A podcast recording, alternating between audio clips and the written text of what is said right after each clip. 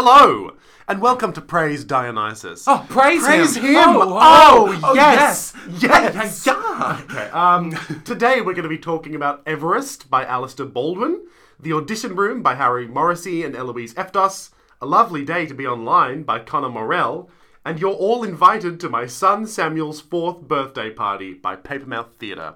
Ah. so excited we're all here. What a good little oral presentation. You oh, just so many gave. T's and D's. Oh, yeah. ta, ta, da, ta, da, ta. ha.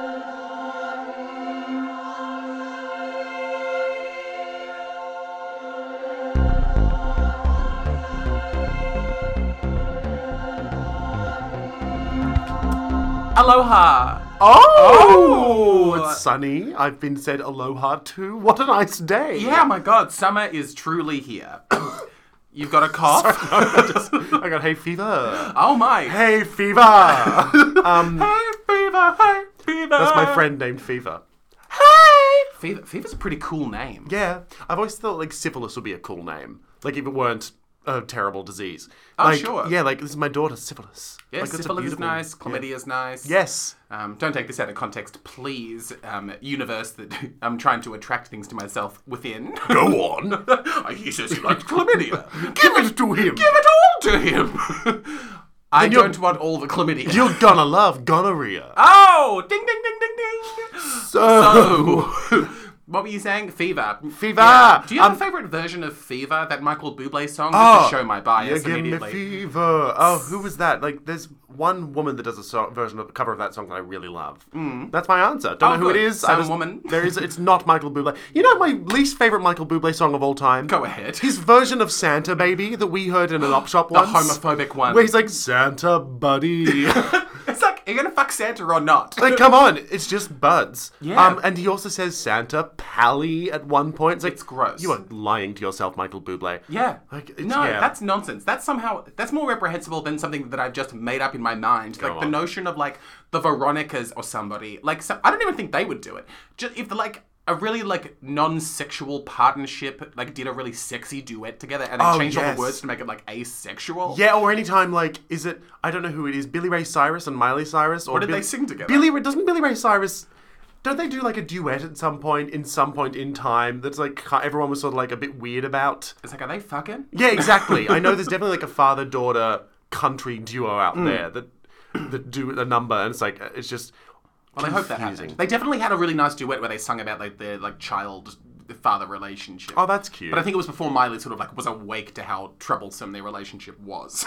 Yeah. it was more like, "So, little girl, why don't we sing a song about?" how Maybe much that's I the love one you?" I'm thinking about, and I just misread it. No, Terribly. I think that song was quite distinctly like that was about like I can't wait for you to get older, my little daughter. So- yeah. So I can fuck. Oh Oh my no, no, no! I heard it as well. um, how was your week, Jake? I'm fine. Let's move on from that promptly. Yeah, no, but no, I want to double down on just remarking upon it is wildly homophobic for Michael Bublé to Yeah. sing Santa Baby in a way that makes it so explicit that he does not want to have sex with Santa. Like Santa could be hot as fuck. Yeah, and it's like you know when when it's Christmas time, there are no rules. You know, When it's Christmas time, there are no rules. You, You know- can murder. It's the bird. yeah, it's like even there a- spaghetti straight until the water gets hot. That makes no sense to me because people would be dead if you put them in boiling water. You understand metaphor. What was your question about the purge? Um, is there a s- Christmas purge? You love the purge. Is there a Christmas there themed should be a Christmas. pur- Oh my god, one one year one day in one year? they decide to make the purge on Christmas. Ho ho ho! ho, ho. Bitches! ba ba ba ba bam! Um, I, they haven't done that yet. I recently tried to watch the new Purge film and I couldn't get Is through the it. new one like the Forever Purge? Is that what it is? Yes. It looks bad. It wa uh, well, yeah, but I was hopeful, you know. Okay, After alright. the Purge two, it's like they're capable of something really wonderful. Well, I only just watched The Purge recently, first and one. yeah, and really loved. it. I actually texted you while I was watching it, That's saying, right. "This is great." Yeah. Um. Yeah. So I'm keen to get on board the Purge train. Toot toot. Toot, toot, Look chugga, out. chugga. Yeah, let's go shoot some people. Let's go shoot some people. Um, the second one's the best one. My sister thinks the third one is the best one. She's incorrect. Don't trust Is her. the third one the one where it's like I'm a politician and I'd better be safe from all this, Ah, and then she's not? yeah, it's election year. That's Ah, the one yeah, where yeah, it's yeah. like normally there are people that are protected from the purge, but in that one they're like, also, just letting you know, everyone can get shot in the face this time. That's the big Purge alarm. Sorry if I Ah! Oh, sorry, scared you. that wasn't a pregnant goose. That as well. That's it. They sampled a pregnant goose. so you're weak. My week. I know you are. Yeah, uh, my week was fine. Oh God, There were ups, there were downs that outnumbered the ups, but it. yeah, thank you. that's right.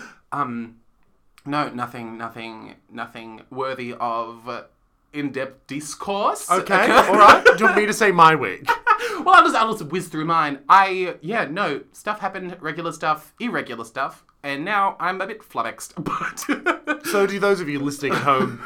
Jake's had a week, and that's all you get, and you should be thankful. I'm sorry, I'll explain it in person. It's also one of those things which has happened before on this podcast where it's like I don't want to immortalize this experience. Hmm. That's very true. Once it's set into a microphone, it's there forever. It's forever. That's how. Yeah. Um. Yep. Anyway, but yeah, no, good stuff happened too. Anyway, um. Yeah. So I'm gonna give it. Mm, what's some stuff that's. I'm gonna go. I'm just gonna listen to my heart on this one. Okay, I'm gonna give it a 16. Ooh, 16 stars. sweet sixteen. Sweet 16, for some reason, it surfaced the moment I shut my eyes. It was like, Jake, say 16. And then it immediately walked me directly to Sabrina the Teenage Witch. Oh. Because that's how old she was when she found out she was a witch. and that's how my. Mentally, s- mentally sane brain ticks along. Yes. Oh. Well, I had a great morning. oh, good. Let me guess, you're jazzed. Ah. Everything's the best. Everything's the best. Seems like we are two sides of one coin. Um, Why I'm am I having a always great this time. side of the coin? Excuse me, I've been sick and unwell recently. I'm feeling healthy for the first time in weeks. Oh, okay. Applaud, Okay. please. Well, I know where you took all that from. Me. Give it back. You haven't noticed the, the nighttime transfusions I've been doing. No, uh, from me. Stealing your blood! oh, vampiring into my room. Vampiric, yes. Oh, God. uh, this morning was good. I have traipsed across Melbourne to get here. Um, You're I, a trapist. I'm a traipist. It's what I do. I the the foxgloves are out in the city. There are foxgloves everywhere. It's my favorite flower. I've had my nasal spray and my antihistamines. Are you so worried I'm- about all of these gloveless foxes just galloping around? They have no gloves on. They're going to be identifiable. yeah. they were wearing gloves so their fingerprints wouldn't be on Yeah, the crimes and they now I'm commit. not worried because we have all their gloves. That's good. Catch the fuck I'm up. sorry, I didn't Ah, Come realize on. this was happening. Yep, the crime scene. So foxgloves are around. Yes. I've indulged in my naughtiest, evilest pleasure this morning. Hmm. I had a Starbucks coffee. oh my god. They do a peppermint flavoring that is so good uh, that I love. And I had a iced peppermint latte on my Oh. way here. You don't feel weird about mixing mint with dairy? No, it tastes. I, I thought it would be weird, but it's so delicious. Mm-hmm. It's like I, I can't describe it to you. Like a toothpaste ice cream cone. It is like a toothpaste ice cream cone in a really good, delicious way. Great. It's like if someone melted a candy cane into a coffee. It's delicious. okay, great. So that's what I've done this morning. I spent like three days in a row with Flynn, my boyfriend, who you're going to make a joke that you don't know. Wait a second. Yeah. Boyfriend? His name is Florg. James! Yes. What? It's Huge, huge deal. That's gigantic for you. I'm a kind of a big. It's kind of a big deal for me. Um, I'm done with that joke. So he's. I don't believe in love, but continue. I do. Uh, so we spent like three days in a row together. Really, really nice. Yeah. Um, and that's been the highlight of my whole week. So I give my week. Um, I give it 19 because I saw a show last night that I won't be speaking about today, but the number 19 featured in it, and Oh. it made me feel pretty spooky. Good on 19 for having a moment in the sun. Bah, Bah. bah. Good. Um, should we shovel through this snow to get to the show? well, Oh, we've practiced our ghost sounds. Yes. um, remind everyone, this is not Spooky Fringe anymore. That was a phase we went through. I like um, Spooky oh, yeah, Fringe. but this is still the Fringe Tacular. This is still the the, um, the Fringe Noceros. uh, f- Dracula Fringe. Dracula Fringe. Yeah. Yeah. Fringe you to hell. Oh, I'm still in ooh. Spooky Fringe. Yeah, I can tell that. Yeah, Yeah. great. Okay, Spooky Fringe is back. Oh, hey, idiot.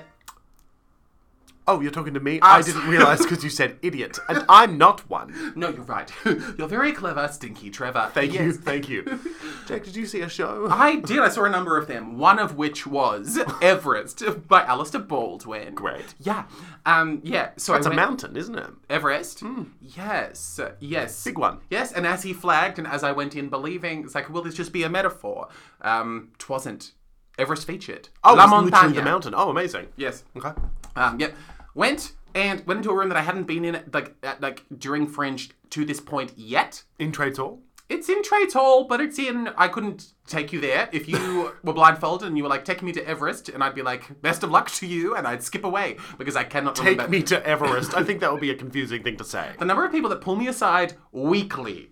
blindfolded, insisting that I take them places. I went to Everest. Eh, Must be an expensive ticket. It was. I got there too early. The ushers were a little bit surprised at As how is prompt I tradition. was. Yes, good. Yes. Uh, yep. So then I circled around and then I came back. and then we went inside, sat down, show started. And yeah, so it's Alistair talking to us about his relationship with this mountain, um, etc. Um, so an element of it is his muscular dystrophy.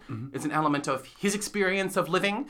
Um, and the way that ties to Everest is that he was in the womb of his mother when she herself climbed Everest. Really? Is that real? That's real. That's real. And so, and then she, that's that's as he sort of goes into that's kind of like uh, like a guilt that she's carried around. Why was she guilty? Did she know she was pregnant when she Ah. went? Well, or- she no, and so she has the concern that potentially the muscular dystrophy and who knows what else was Yeah. caused by being pregnant at the time of her ascent. Oh my goodness. Okay. Yeah, so that's something Heavy. Um, yeah, but um, yeah, but beyond that, it's like uh, like uh, one of the things like first, Alistair's just really funny. It was really great to sort of like be in the hands of someone that was just like v- very sort of like relaxed and humorous and delightful. And Yeah, nice. Yeah, so that was just to flag that immediately. He's really great, and I will see what he does next because yeah, it it was a really cool time.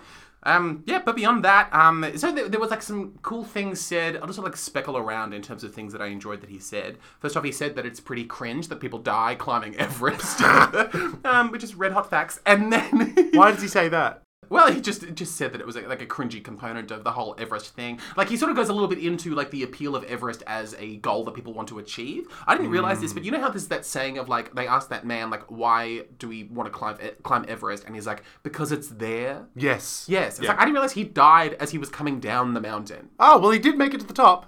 That's true. Good on him. Good. Sure. He died doing what he wanted, doing things because they were there.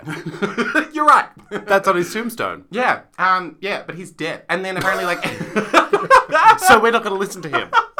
Um, yeah. Um, there was another moment that came up where he was like, um, he mentioned he, he said this thing where it was like um, towards the end. So, so maybe it felt I don't know, it felt a bit culminationy and illuminated nicely. Well, it's just solid dramaturgy. Illuminated nicely a few of the things that he brought up, where it's like some people have this belief that we all need to try to be really strong, but it's like maybe all we need is to be as strong. Like we just need to have like a strong friend. You know, like maybe we just. Isn't that nice? That's Oh. so nice. and he tied it to that thing that like I don't know if you've heard that like Margaret. Is it, this seems like a thing that you would say at a Okay. at a, like a like a like a house party. This is You'd going bring to up. be hurtful. but go No, on. it's the sort of thing that I think i- ex- like is a thing in your head. You say things like this sometimes. Margaret Mead, she brought up this thing of like she was like I forget what she was a professor in, but something to do with like human evolution. And someone asked her in a lecture once, um, what what is the first sign of like us becoming the current version of humans that we are? And her answer was a healed femur bone because it Oh. meant that we had become a society that cared enough about each other to be alongside somebody as their femur bone healed because it wouldn't heal if they were left by themselves. Oh. Yeah. Oh, that's really nice. See, I think that seems like the sort Yeah, of that's the really sort of beautiful. fact that you'd want in your pocket. To Yeah, bring that's a up it. great little piece of info. That's, that's medicine. Medicine's insane, isn't it? Is it? Sorry, medicine's just fucking wild. Mm. Oh, working at a hospital, even just in medical administration, the things people can do to heal other people Mm. and the effort that people will put in to make sure that people stay healed is fucked. Yeah. So intense. Very cool. Nuclear medicine. That's a thing. Yeah, but wait, not with nuclear medicine. You eat radioactive scrambled eggs and they watch it go down your tummy. Incredible. Oh, okay. That sounds a bit like a thing that they would do in Hostel, but that's. It- they're not radioactive. Like they're not. It's a, it's a tracer amount of. I'm not a doctor. Okay, all right. Carry on. yeah, no, but on the flip side of that, my pal cannot get a straight answer out of these GPs. She has to keep ringing to get results from her tests. and Oh my when she God. asks questions, they're like, listen, cunt, I don't Yeah. know what's wrong with you. yeah. Is it public health? I don't know the specifics of it, but she got a scan and she was Disjointed. like, and he was like, oh, that seems fine. And she's like, great, so what's wrong with me then? And he's like, listen, bitch. Not this. Not this. Yeah. Go get another scan. I don't care. That's the that is that is. I don't know the scan people. You gotta be quick. You gotta just you gotta advocate for yourself so much. Yeah. Yeah, it Yeah. is pretty no, I wish grim. I'd learned that sooner in terms of engaging with medicine. Yeah, it's, Yeah. They never, you need to. Follow have to up. shake You people. need to follow up. Yeah, otherwise Yeah. it's just not going to happen. Um, and then one thing that really stuck with me and is a thing that I found myself getting hung up on in like often my darker moments, I guess. Quack Quack, but um, he came back to this thing of like sort of like it springboarding from the thing of if his mother hadn't been pregnant, would he be a different person? and then him being like a gay person, imagining what it would be like if he were a straight person. And so a couple of times throughout the show, he kind of like g- goes through the thought experiment of like, what if this had happened or this had happened or I'd been different in this particular way, and then kind of like exists in- in that reality for a second Oh yeah. which yeah was, was was cool to see played out on stage and i wonder is there a thing for you is there that you either return to or that you think about ever of like these crossroads in your existence where had something happened or had you made a particular choice um how much time do you devote to and how developed are these other Oh, realities baby, I have. I'm sitting under that fig tree. I have all them figs I'm looking at. I, I have. does that mean? You know that poem about the fig tree? see this is why i thought you'd know the margaret mead remark no, I don't know of Margaret Mead. what's the Um, fig tree poem It's I can't remember who wrote the poem. She's she's sitting under a fig tree and she's imagining all of her future lives and what she could do, and she's looking at all these figs as if they're like a future that she can take and eat and be a part of. And there's like one where she's like a like a famous writer, and there's one where she's a mother of a beautiful family, and there's one where she's like a successful, I don't know, scientist. Like there's all these futures that she could do if she just picked one. And because she spends so long argy-bargying over which one she wants, they all plop off and wither around her, and she dies under the fig tree, never having picked anything. yeah. That's where I feel like I am often. oh god Um, And I think one of the biggest ones is like, if I had just, as when I got out of school, if I had just not deferred and stayed out of uni for so long and I had like picked a theatre degree or a acting course to go into, I think I'd be in a much different and I think more fulfilling place. okay Um, that's the one that I think I really always come back to is like, I just wish I had pursued that more. so where would you be if you'd done that I don't know, doing more actual, like actually doing more theatre, which Mm. I think is what I want to do. But I'm at that point of life of like 27. I feel like if I were to step back into it, I feel like I'm already dead in gay years. So you know, But James, you also know that I know. we've had so many conversations. I know. You're 27. I know. And of course, age, of course, means nothing. It I on- do it know Only this, means but if I something did in an wanna- ageist society. but But, if I wanted to go back and study theatre, I would be studying with like 20 year olds. I'm also saying too, like you don't need to study. Like you can just start I know, making but- Ah. theatre. Every time I engage in a conversation about theatre with someone who clearly knows so much more about theatre, I immediately sort of go into my shell because I'm like, I don't know who these people you're talking about. Well, are." sure, but, they- but they're only bringing up those things because they know those things. There's so Yeah, many things true. they don't know. I think we should probably not get caught up in this conversation right I think now. it's an interesting conversation. Sure. Get there could be somebody listening having a similar thing in their head. Reach out to me, guys. my God. Write in. Let's connect. There's no pressure to write in. But, Please. this, but I think what you're experiencing is very like common, especially in like the independent theater industry. Uh, yeah, I especially. think you're Like right. so many people feel out of their depth and not capable of doing things that are quite attainable for them, especially if you surround yourself with the right people. Yeah. and a lot of those people, like you just need to find people that are interested in the same things you're interested in, and then just like make a crappy show. Yeah, you're right. I know. I know. You're right. Sure, but And yeah, maybe I No, will. but we've had this conversation before. We have many yeah. times. For those of you listening, this is probably the thing that I talk to Jake about the most. Um, Jake, what about you? I'm sure we talk about much more embarrassing things more than we talk about. mostly sex and girls. Yes. Yes. Um, Yes. girls. Uh, you have any forks in your road? If you forks wish in you my- had forked the other way? Um, no, I think maybe, maybe uh, uh, certainly yes. There are so many forks. Um, a lot of them to do with like regrets or mistakes or whatever. There's a- loads. forkloads, forks and forks, forkloads. But um, that I guess the one that kept coming up for me was that with just while watching Alice's show, I was like, oh yeah, not being gay, that would be a whole different reality. Yeah. Um, but then yeah, yeah, and with me, it's just like it often comes back to yeah, regrets and mistakes and things that I wish I hadn't done or said or Yes. Um, yeah, um, or yeah. A lot of the time, things I wish I had said, Mm. which is a thing that I, especially in the last couple of years, have been trying really hard to just make sure that I like, that I say Say those the things. Do you think it's worse to regret personally for you? Do you regret more things that you did say, or do you regret more things that you didn't say generally? I think, and I don't know if this is a healthy relationship with this this quandary, this very you know this popular Yeah. thing of you know because there's that thing of like it's, it's better to have said it or not than not said it. better to regret the things you do than the Yeah. things you didn't do, and maybe I've internalized that too hard in the way of like I, I but like maybe this could be like framed as a strength, but I think when it comes to um and let me know if it's not a strength at all. oh, I will. I I think uh, what, what I do is that in the last couple of years, I've been making a real concerted effort to say things, um, like honest things, a lo- as long as they're not inherently hurtful things. Yeah.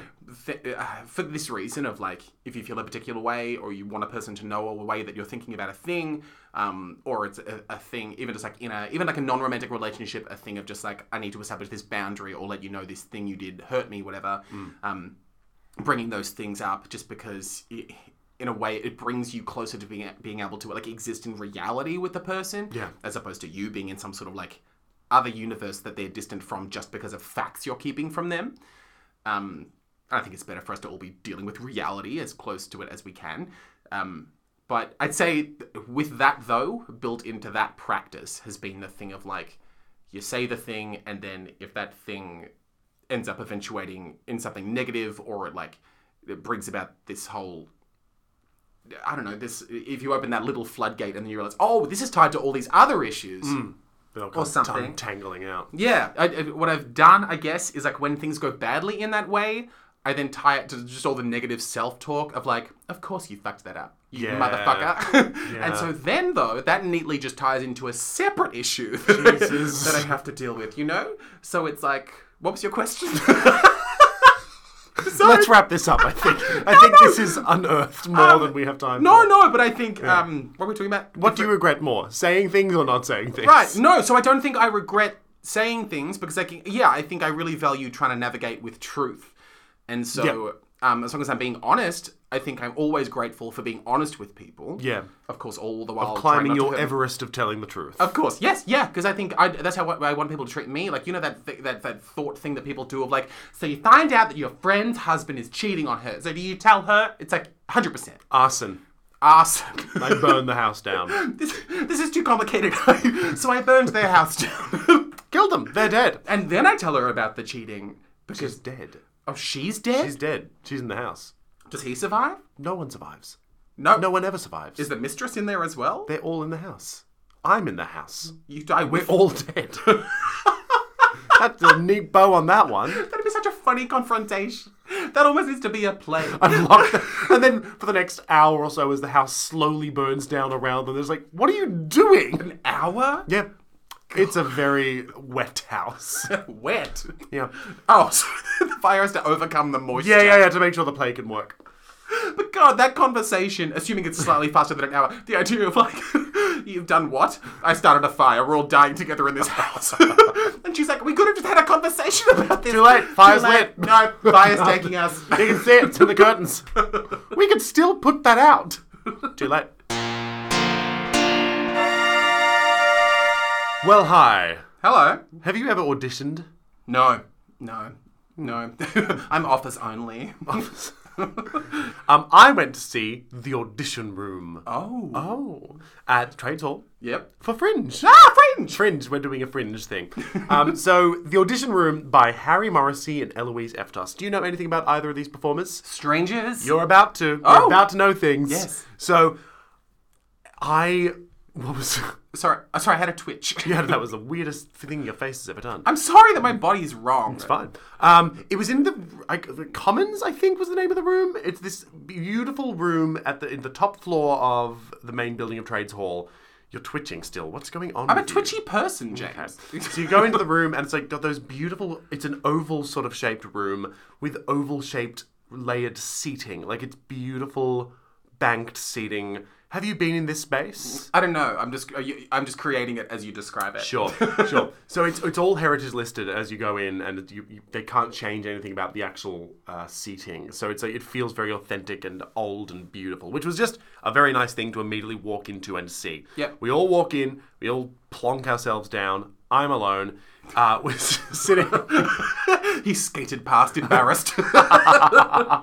Um, and we are ready to watch the audition room. Great. Uh, f- I, I don't want to immediately uh, bring it to looks, like physical looks, but And yet you're going to and soldier yet I'm through. going to do it because El- I will just preface this by saying Eloise Eftos has this incredible online presence as well, and she describes herself as Australia's first hot comedian.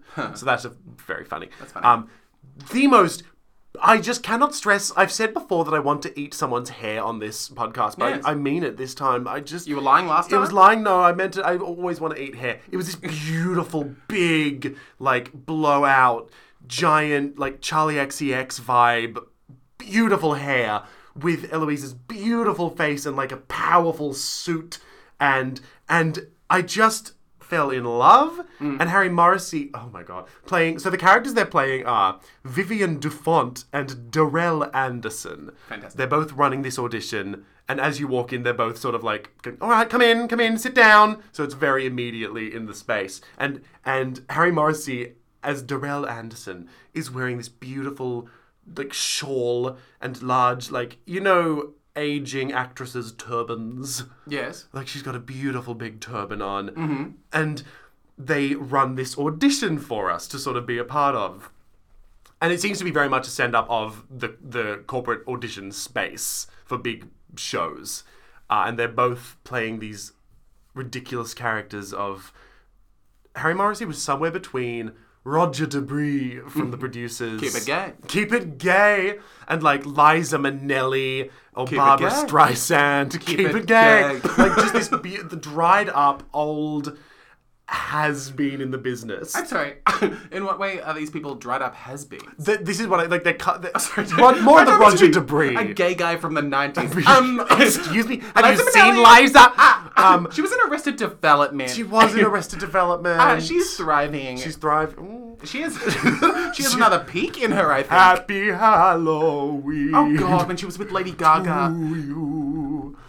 Have you seen that video? Um, was that real? I thought That's you a, made that up. Liza Minnelli singing "Happy Halloween to You" with some man, and they both sing "Happy Halloween to You." Is that a song? no? It's a song they made up. Oh, okay, great. I'll show you later. Great. Um, so that's the energy that they that these performers bring to the roles. Yes. Um, so the premise of the show is it's a vari- it's essentially it's a variety show. Hmm. So each night they have different people come on to do auditions. And we all watch the auditions take place. So these different people who I s- uh, assume were all Sorry, so they run, in this world they run an audition. They, they so run a in this variety in this show. world, they run a, they're doing an audition. So in the world of the play, Yep. Vivian Defont and Darrell Anderson are running an audition for this big company to put on a new show. Okay. And we are all invited into the audition to sort of be a part and and make an audition for them. Yep. And in the in the real world, what's happening is it's it's the two performers doing a variety show and inviting on different people to do acts. Cool. So we got to watch four or five people come on and do their own version of what a bad audition would be. Okay. And I just think that is an amazing premise for a show. Do they play all these characters? No, no, no. They have guests come on and Oh. do the auditions. Oh. And all the all the guests have their own things on in Fringe as well. So it's like a good way of here are these people in Fringe coming on and doing a silly little dance or whatever for you. Go see their show. Oh, wow. Yeah, so that was Okay. really fun. Yeah. Hmm. And I had, so I had no idea what it was going to be. And then they started getting up and at first it was they sort of like, "All right, who's up first? and dragged them on and I was convinced that it was actually going to be just pulling people up from the audience Hmm. to audition. Horrific. And there was some girl near me who I saw. She was very ready. Like she Oh. was like, she was like, oh me, but didn't get picked because she wasn't one of the people actually doing the show. Oh, but her sternum was ready. out. Oh, she was God. prepared. And I was like, I do not want to see you audition because, as we've said in the past, people that want to be brought up on stage should never be brought up on stage. They should be ejected from the. They should be removed from the theatre. Anywho, so we had a few different little auditionees. One of my favourites, um, I'm just going to see if I can find my little list here. Ben Seal, Seal, Seal, as Grant, um, was just this like macho man who came up and was ju- it- it's something about watching people put on the character of just being a bloke and just sort of there to just to have a good time and just like express because they're God's gift to the world. Yeah.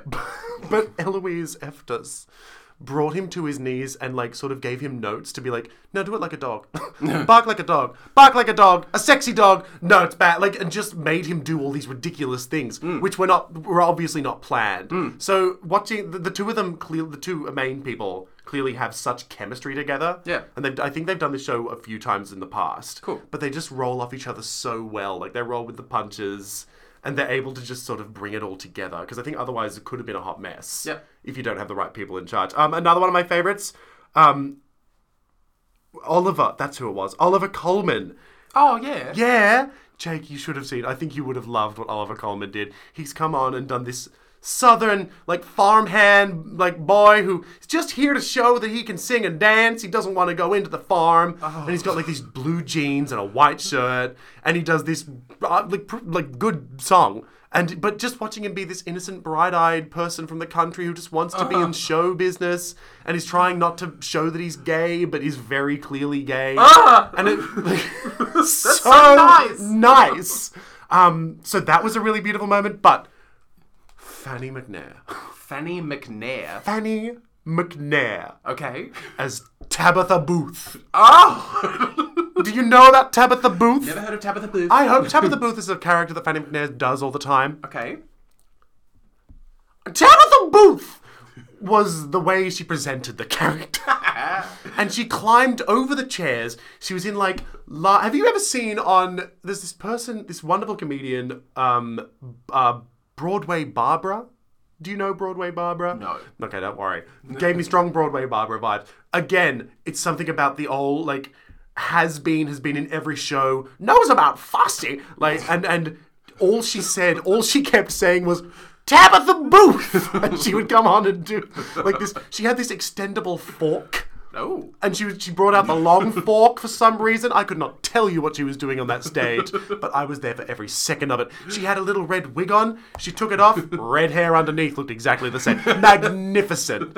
And if this was just one of the nights, and every night's different people coming on and doing all these different. I just, I really am excited to see more of these show because they clearly do it all the time. Cool. Yeah. So if you ever get a chance to see the audition room, you should. But Harry Morrissey and Eloise Eftos, oh, I just stars.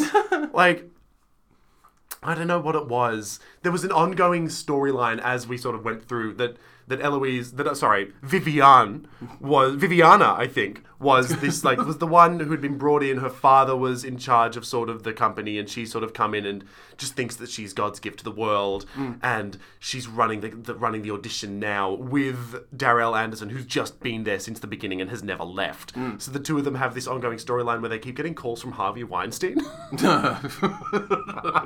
and they keep having to be like, oh shit, it's Harvey. Oh fuck, it's oh shit, shit. And they have to like have the phone call with Harvey and just be like, yeah, no, it's going really well. You want photos of what? My feet. Okay. Oh, okay. We sure, Harvey, we can do that. Like it's like just ridiculous.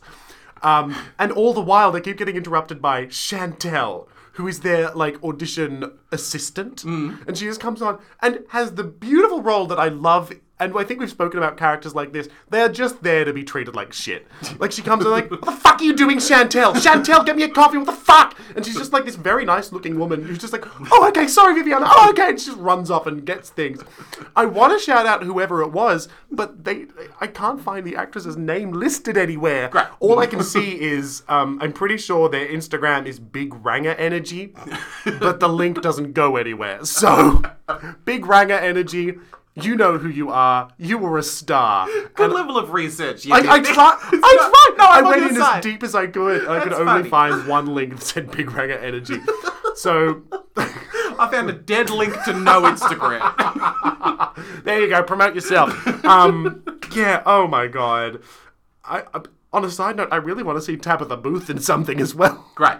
So if you get a chance to see Tabitha Booth, Did it seem like it was attached to a show that is existing, or did I, it I've seen, I've seen, um, I, I believe Fanny McNair is doing like a comedy show, and she does use the long extendable fork in that routine, but I don't think it's as Tabitha Booth. So I think it's an amalgamation of a lot of things that she does. Oh, have you have you seen Fanny's work before? I hope she's Tabitha, and I hope she Tabitha uses that Booth, fork. reach out to us. Last thing I will say, Yes. one of my favorite parts that I've seen also on videos of the show on their Instagram, so I think they do it quite often. They bring everyone to have a dance at the end of the show. Uh-huh. And it's like this awkward sort of audience participation bit where no one really knows the dance.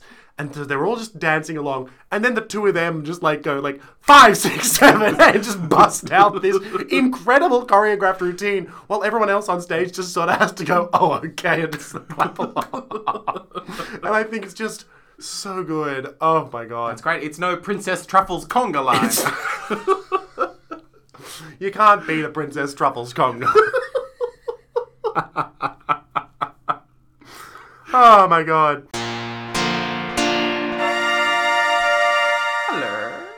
Hello. Hello, Creaky Door. What's going on? This is the content people want. Did you see a show? I'm bored. I'm sorry. Yeah, great. That's it. Yeah, it's a lovely day to be online. Oh, it is a lovely day to be online. Isn't it just? Yes. So it was like a three. So it was like Connor Morell wrote it. Um, he was like the lead. Mm-hmm. Who's that? Connor Morell. It's a guy named Connor. His I surname know. is Morell, and he's put this show on.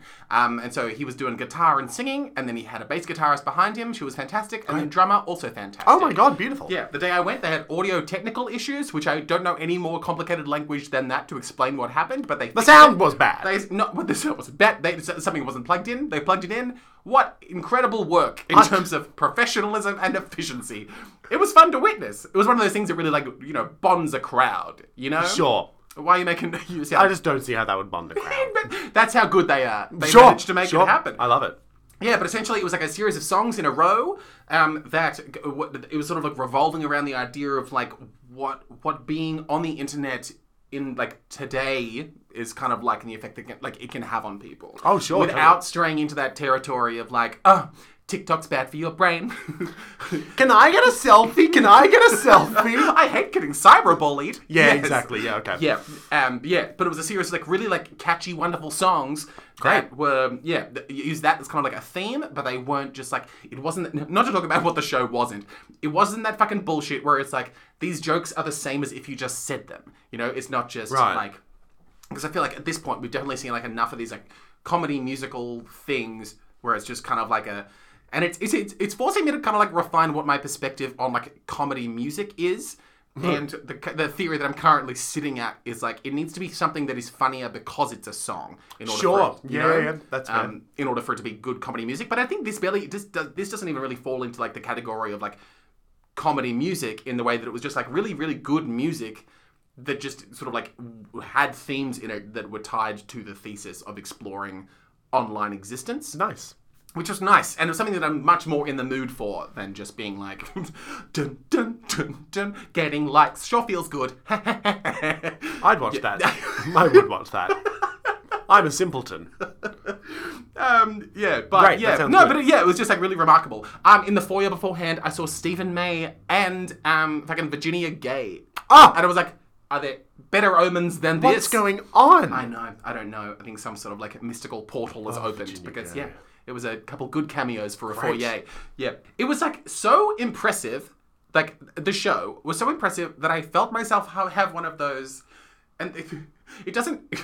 you know, you know Josie and the Pussycats. I'm intimately aware, yes. You, are you? Yes. Yes. Intimately. Great. You know the part where they they were just busking outside, and the guy's like, "Fuck the fuck off! You can't be dressed as cats and singing on the street outside my Yes, store." yes. And then they start crossing the street, and then Alan Cumming almost runs them over. Yes, is then- that when he meets them and he's like, Yeah. "You should be superstars. I'm secretly evil."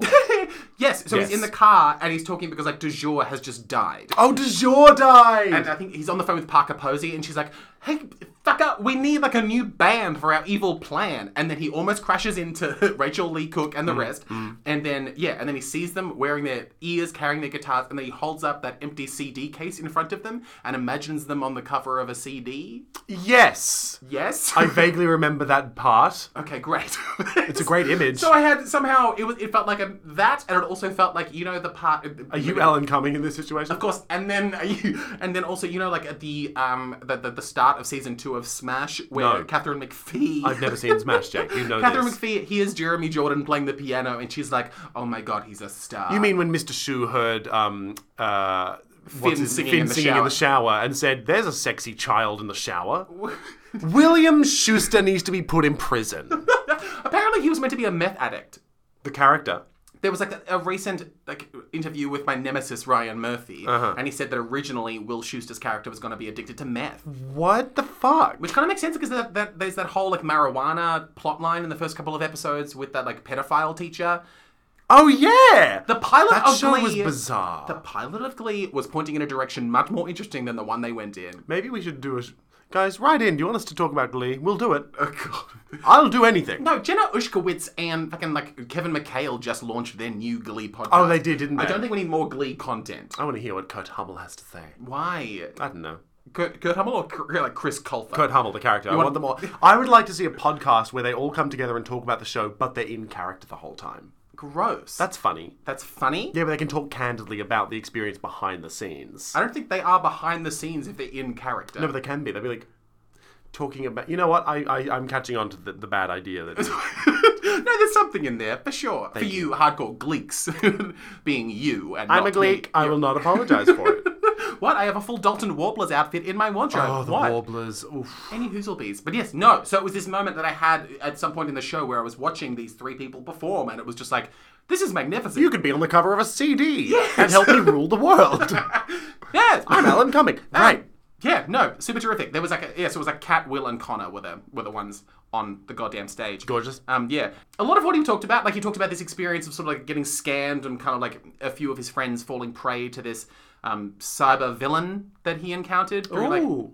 sort of like instigated as almost the thing of like you know that relatively popular comedic thing of like oh th- this Nigerian prince wants to like uh, uh, me to send him money and then the comedian like goes along with them and Yes. yeah you know, yes. that Here's a kind of thing. slideshow of all the emails I sent, being like, "Why are you doing this?" that sort of thing so that he it seems to have sort of like started on that journey a little bit but then it kind of like went terrible and then turned against him and things got bad oh God. um, so that's an element of what um, happened but then it was nice because some one of the many great things about this show was like it had this kind of like very balanced contemporary perspective on things where it's like this like very refreshing sentence he said where it's like everyone in this room has had something positive happen to them today because of the internet yeah, that's It's like, true. oh that is super true There is that argument that the internet connects us more than it sort of divides us. i've heard that theory Good theory. it's a great theory I think it's true.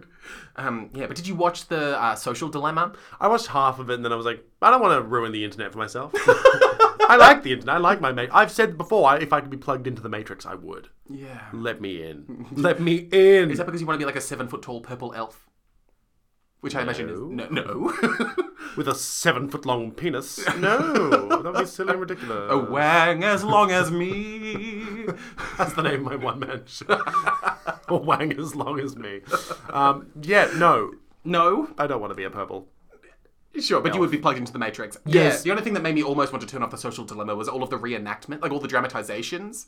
Uh, sure, I, it was a while ago. I don't remember that, but I, every time they do a reenactment of it in any situation, it just feels very inauthentic. I loved Crime Stoppers though. Wait, Sure. no, they wouldn't. They use they use real surveillance camera footage, wouldn't they? Anyway, let's not get lost in Crime Stoppers. um, yeah, there was also a moment that I had at this- maybe like the midway point of watching this show where suddenly, and maybe it was because of like the very like full round kind of like warm like emotive music that they were playing. And the subject matter of what they were talking about, like it started to feel like Hillsong Oh, what the fuck do you mean? in the way of like it's and it caused this whole ripple effect of thoughts in my mind of like oh my goodness like the internet is like god to so many people and in a way it's kind of god to everyone that participates in it Were you stoned when you were watching this? no i was like oh my god so the music pulled me to the idea of hillsong and then it got me into the idea of thinking about the internet being god and partly it was due to connor also talking about the thing of like the internet especially with like you know cancel culture um the, Burn. idea, the idea that the internet tells you if you're good or bad Oh god. you know Yeah, yeah, yeah. yeah. and the way that it's kind of this like omnipresent thing that we all it's just like this you know, the overhanging way in which we operate there's all these like set rules and expectations So, for well, well, everybody there's all those, I all those um like, the, what was that Black Mirror episode where like everyone could rate each other and that decided who got what and who could afford what house if you had like a certain amount of stars. oh sure well didn't they trial that for real in Yeah, china Yeah, they super did. yeah It's like a social credit situation. yes Uh, and there's all uh, one of my favorite tropes in like Star Trek, for example. You're welcome. I brought us here. Mm-hmm. Is like one of the Star Trek tropes that like every second civilization they ever visit has always been taken over by like an evil AI that is just controlling everyone because it's just like worship me as a god, and everyone just said, "Yep." I think we could very easily head in that direction of, "Yep, I'm going to let this giant machine make decisions for me." well it seems like we're kind of in that system already That's Westworld, baby. that's i don't know westworld i know that there were robots i know evan rachel wood is there She is. yep She's great. yep She's very good. but in a way like haven't we kind of already fallen prey to that whole thing like I think it's happening slowly and insidiously. But we're all, like we're pretty far along already. Are we? How Well, far in the, along in are the way that the internet is capable of destroy, it's already destroyed so many lives. Yeah. You know, But Like, a lot Mm. of those lives should have been destroyed. But even that mindset is insane. Like, I cannot get Mm. into the many things that I'm happy to yell about the way that cancel culture even initiated. But it's just like we do have this kind of inbuilt proclivity for like witch hunting. You know, like we we like burning people at stakes. Um, but yeah, we, we, we do like already kind of like act in service to this godlike cyber energy that we're kind of like to varying degrees aware of, participating in. We're constructing these versions of ourselves to exist in this universe. We're definitely doing things that human beings should not be doing. We should be in a field, as you've said before. We should just be in a field eating nuts and berries and Yes. Mm-hmm. having sex. That's all we should be doing. We shouldn't be listening to the giant monster machine in the sky. Yeah. Yeah, you're absolutely right. Yeah, it does. Yeah.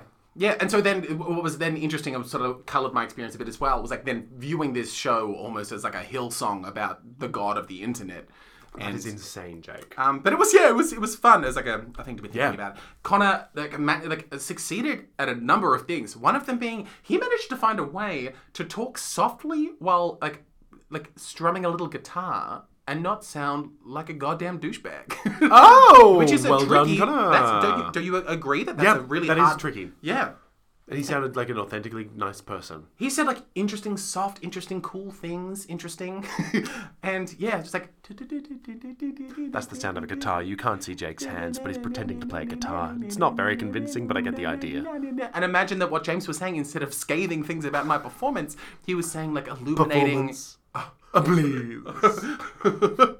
um, but yeah, imagine if instead of James being cruel, he was saying things that were legitimately like insightful and touching. That's what it was like. It was like that. Um, God, God, the internet. Indeed. Hmm. Yeah, no. Do you have any like service level at the top of your brain? When I say service level, I mean things that you're ready to talk about now. Oh, you know I've got nothing deep. nothing. To, um, do you, have you had any like recent cyber revelations? In terms Cyber of, revelations. or have you had any like really negative experiences on the internet?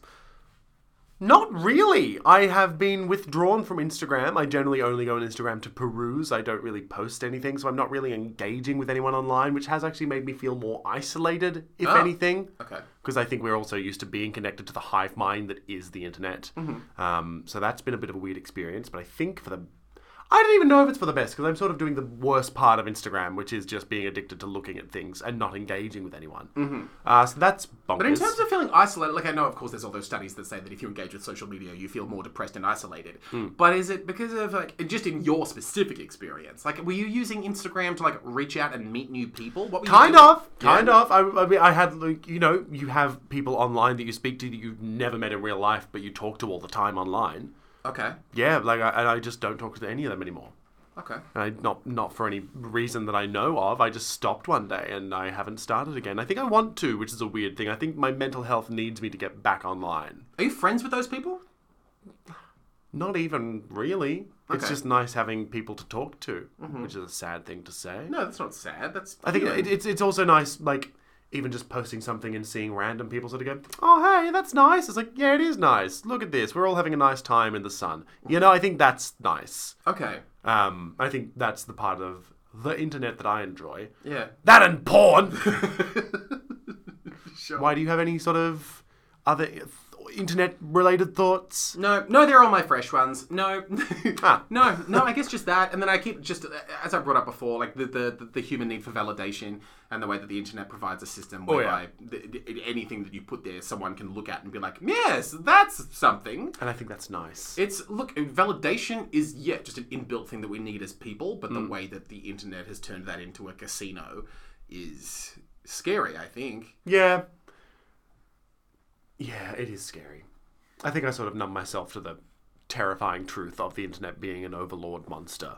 Well, it scares me too. The people that have now growing up in a world that's always had the internet. Growing up with the internet, that scares me. Yeah. Because we just missed out on growing up with the internet. Mm. And I feel like that is going to, yeah, that hugely affects, even as you say, it affect, it, it's affecting theatre. Like, it, it affects the length of what people think people can retain jokes in their head in theatre or in any storytelling. It's all becoming short form. I don't know. It's weird, and maybe we should kill the internet. well, it's, yeah, it just seems like we're we're just gonna like lose parts of our brains. We're going to fall into the Matrix. you wish. I wish! yeah, no, because even when I talk about living in this field, like I feel like I'm more able to imagine living in that field than people who yeah. have never lived without the internet before. yeah, that's And, and every day we stray further and further from that field from God's path, and also God's path. the internet. Yes. Hi, Jake. Hello, James. Uh, I also have been to the theatre. Okay. well, I guess keep talking. Okay. Um, I went to see You're all invited to my. Oh God, it's, it's a long title. read it. I'm gonna read it because it's a long. Oh no, I got it right. You're all invited to my son Samuel's fourth birthday party, which I will now just call Samuel's fourth birthday party from henceforth. Okay. Because it's a long title. um, by uh, Papermouth Theatre. Great. At Trades Hall, in Wee Plonk. Yep. Uh, I went with Flynn. I was not alone this time. Okay. Uh, and we sat in the front row, dead center. Great. Yeah, yeah, yeah. Small space too, intimate space. Oh, so very brave. Very brave. Um, uh, Mary Angley and Yoz Mensch were the two in the two. In, it was a two-hander. Uh, Um, wander in front row, sit down. There is a a, s- a- it's a it's a minimal set, a line of tinsel on the back wall, and there is a small like not a you know those poofs like you can't say that. I just did. Um, like sit on a little poof, like that. It was like that sort of style table though. okay. Yeah, in the middle of the set. Yep. So uh, the two of them rush on, and they're clearly setting up for a birthday party. Um, first of all, interesting, Jake. You saw something about a fifth birthday party. I did. I, am I'm here seeing a show about a fourth birthday party. Oh, Hmm. the prequel. The prequel. Maybe it's the same child. uh, no, mine was named Fifi. Well, mine was me. What? Ah, there's a plot twist. So I want to preface, I, I, full disclosure for this show because I, I think I got a different experience to a lot of the other audience members. Okay. Because the show to, it worked out to be sort of, sort of i- phasing in and out of monologues and and sort of spoken poetry rather than direct dialogue to one another at most points. It was usually it started off one of the first sentences they say is your name is samuel and they both stared directly at me oh my god. in the front row oh my God. Oh. both directly at me and for the rest of the show the, a lot of these these sentences they start off start off with your name is samuel and each time look directly at me Oh my god. and for the rest of the show i am samuel oh God. me individually james hardy samuel Oh no. don't make that noise because i loved it Oh, of course you did. I'm a self-centered asshole.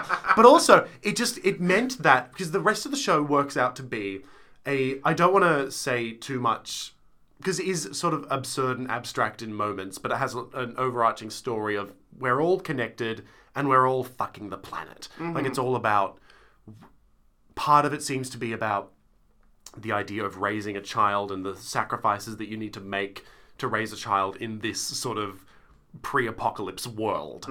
Um, and then the other part of it is sort of we're sort of treating the world as if it's just this child that can't really fend for itself.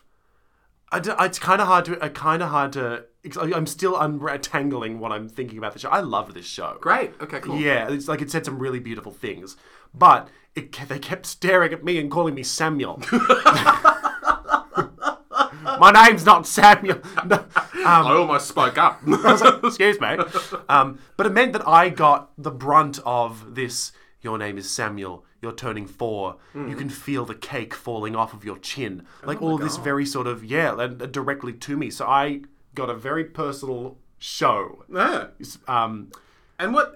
Because if that, yeah, I couldn't handle that in No. terms of like, um, I would get lost in the anxiety of it and not be able to actually like deal with. Because what it sounds like they were maybe doing in direct, like dir- directing that stuff at you, like they wanted you to imagine the cake falling off your chin. Like Mm. Yeah. They wanted you to feel like you were being spoken to. Did you feel like that? I felt I was able. It was uh, confronting at first, but I sort of I, f- I fell into it. I really loved it. I, was- I just sort of decided to be like, yeah, I am Samuel. What are you telling me, Mum and Dad? What's going wow. on? Um, and the, these performers. Just want to quickly make sure I get the names. Ba, ba, ba, ba. Mary, I'm sorry if I'm saying it wrong. Angley and Yoz Mensch. Go again without apologizing. Okay, Mary Angley and Yoz Mensch. I, there was they were both such warm performers and so slick. Like every, li- I feel like I've seen a lot of shows at, at Fringe where, you know, there are the occasional line is dropped or bangled a little bit. There's there's always a little bit of something. Every fucking line in this show was word for word perfect, and you could tell because it was the sort of show where one of them would start speaking and the other one would join in on one of the sentences and then take over. Like everything just kept flowing in this really beautiful way, and throughout the show, they sort of embodied different versions of these two characters of the mother and the father. And like, Yoz would come out and he would have like a really beautiful monologue about trying to raise you and look after you in this world. And then Mary would come out and have this beautiful monologue about um, trying to set up the party and trying to talk about how much. There's a great moment where she does this beautiful s- monologue about your father is so fucking hot. Like, your father is so hot because he does this. He goes to therapy. He sets up the party. He does this. He's so hot. Just gets caught up in this really beautiful amount of love she has for her husband. It was just really beautiful and gorgeous. Yeah. Uh, but then there would be scenes where, like, Yoz would come out and he would be, um, oh God, I can't remember. They had a character name that wasn't Elon Musk but it was like Elob Busk or something, and he was the one who was so clearly fucking the planet. Mm-hmm. Sure, And so okay. Yoz would come out and be this ridiculous version of that character, right after being this very grounded and gorgeous version of this giving and generous father. Um, and then Mary would come out, and, and sh- they did this scene where she was dressed. Like I, I try, I'm trying to pick parts because it is quite hard to tell you the story of the show. She comes out and she's they've both got athletic wear on, and she runs you through this really intense workout, and she climbs out over the audience chairs and climbs back, and it's this really intense eye contact of how to work out and prepare for the future, and you've got to be ready. Um, and I just for however long this show went for, it could have been an hour, it could have been two, I don't know. I was just with them in this nebulous space, feeling safe and terrified at the same time because the world is ending and there is ice cream cake and there oh there is ice cream cake i haven't even talked about the ice cream cake one of my favorite things about the show they come out at the very start and get this beautiful little ice cream cake they plop it on this tray they put candles in it and they think it looks really great and then they put it to the side and for the rest of the show this ice cream cake just melts and just slowly dribbles down and then at some point Yoz gives me the ice cream cake. He passes me the ice cream cake on a little tray. And then he gives me a straw because it's melted Yeah. and you can't eat it and you have to drink. And so I, I drink some of this ice cream. And I'm just sitting there in the dark with this beautiful lighting and this beautiful man who has just given me this beautiful little ice cream cake that reminds me of my childhood. And I'm drinking it as he's staring at me. Yeah. Being like, yeah, it's good, isn't it? It's nice. It's like, what the fuck is this? Oh no, we're handing the next generation a melted ice cream. That's cake. exa- yes, Oh. yeah, that's exactly it. Oh my god, yeah. Um, I, I definitely cried at some point, but I couldn't tell you when it was. It's all a blur. It's all a. Bl- it is all a blur. but I really want to see what Papermouth Theatre do more because I, I cannot tell you how much I enjoyed this show. And Flynn had similar ex- like similarly enjoyed the show as much as I did. Um, was very thankful that he was not chosen to be Samuel. Great. Some of us couldn't handle Some it. of us couldn't handle it. Um, and I think I handled it. I think I handled it fine. Great. I think I make a great Samuel. Bring me on. Bring me in, Papermouth.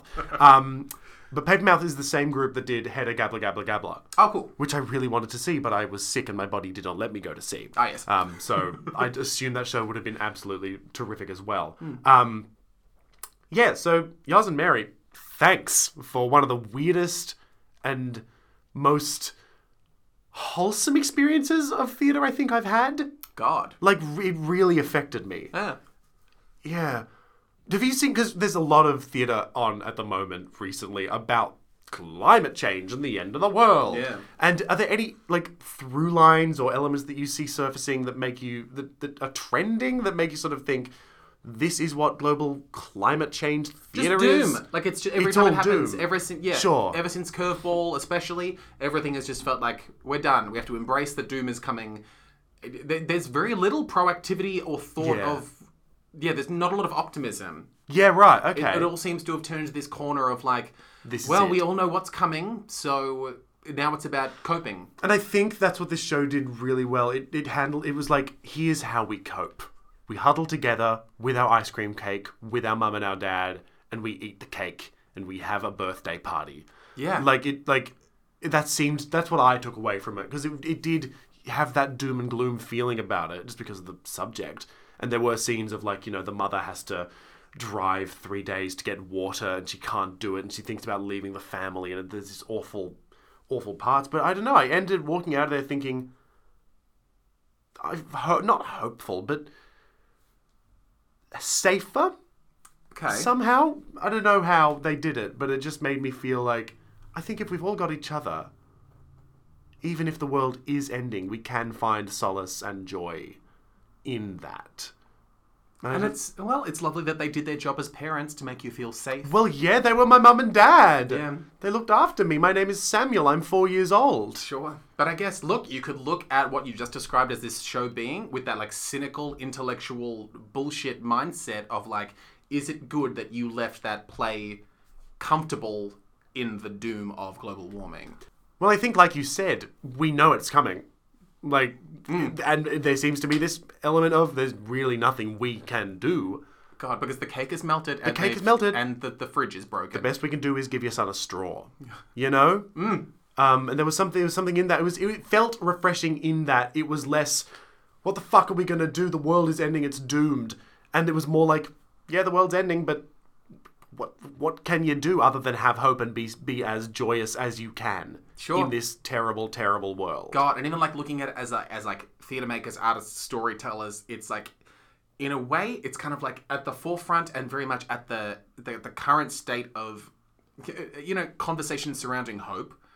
Um, it, and it, it points interestingly at the job of the artist of like we kind of had a swing at being like we did an inconvenient truth that's all happened nothing changed it's like it now seems like the mantle has been picked up of like okay Well, I guess like especially like this is it. the like the artists aren't in charge of pulling all the necessary levers to like reverse any of the damage we've Exactly, done to what the are they gonna environment do? all we can do now is help people handle and in the way that you just described of like that also being partly what i love about the idea of storytelling the idea of like we have each other and maybe that's all we have as we watch everything catch fire Mm. Yeah.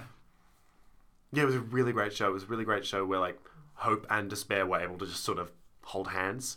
great Yeah. well i guess these are the end times You heard it here first, folks.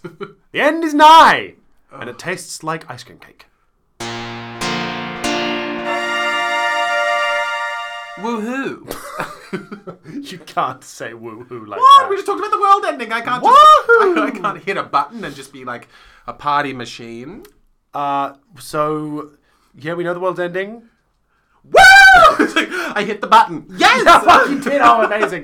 Balloon drop. Yes! Great. Okay, well, that's Uh, okay. we're doing that thing where we sit in a room by ourselves and record these episodes just back to back. So Boom, boom. see you in five minutes, guys. Yeah, well, that's our time. That is our time. See Yes. you in two days, guys. or something. This timeline might be different to last week. it might be, and just like uh, things might be different, we may change our opinions. People change their opinions all the time and may not agree with what we've already said. yes, and friends, do not let friends become theatre critics. No, they do not. They kill don't. them. They kill them first. They, yes. Mm-hmm, Yep, they see them down. What is the first step of becoming a theatre critic? You buy a beret and a clipboard. That's how you spot someone's becoming a theatre critic. Okay, so we have an Instagram.